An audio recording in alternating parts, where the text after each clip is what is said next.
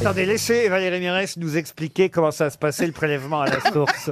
Il y a une année qui va être euh, pour de faux, quoi. Enfin, et qui va oui. pas compter. Voilà, parce qu'ils vont se, se tabler sur 2017.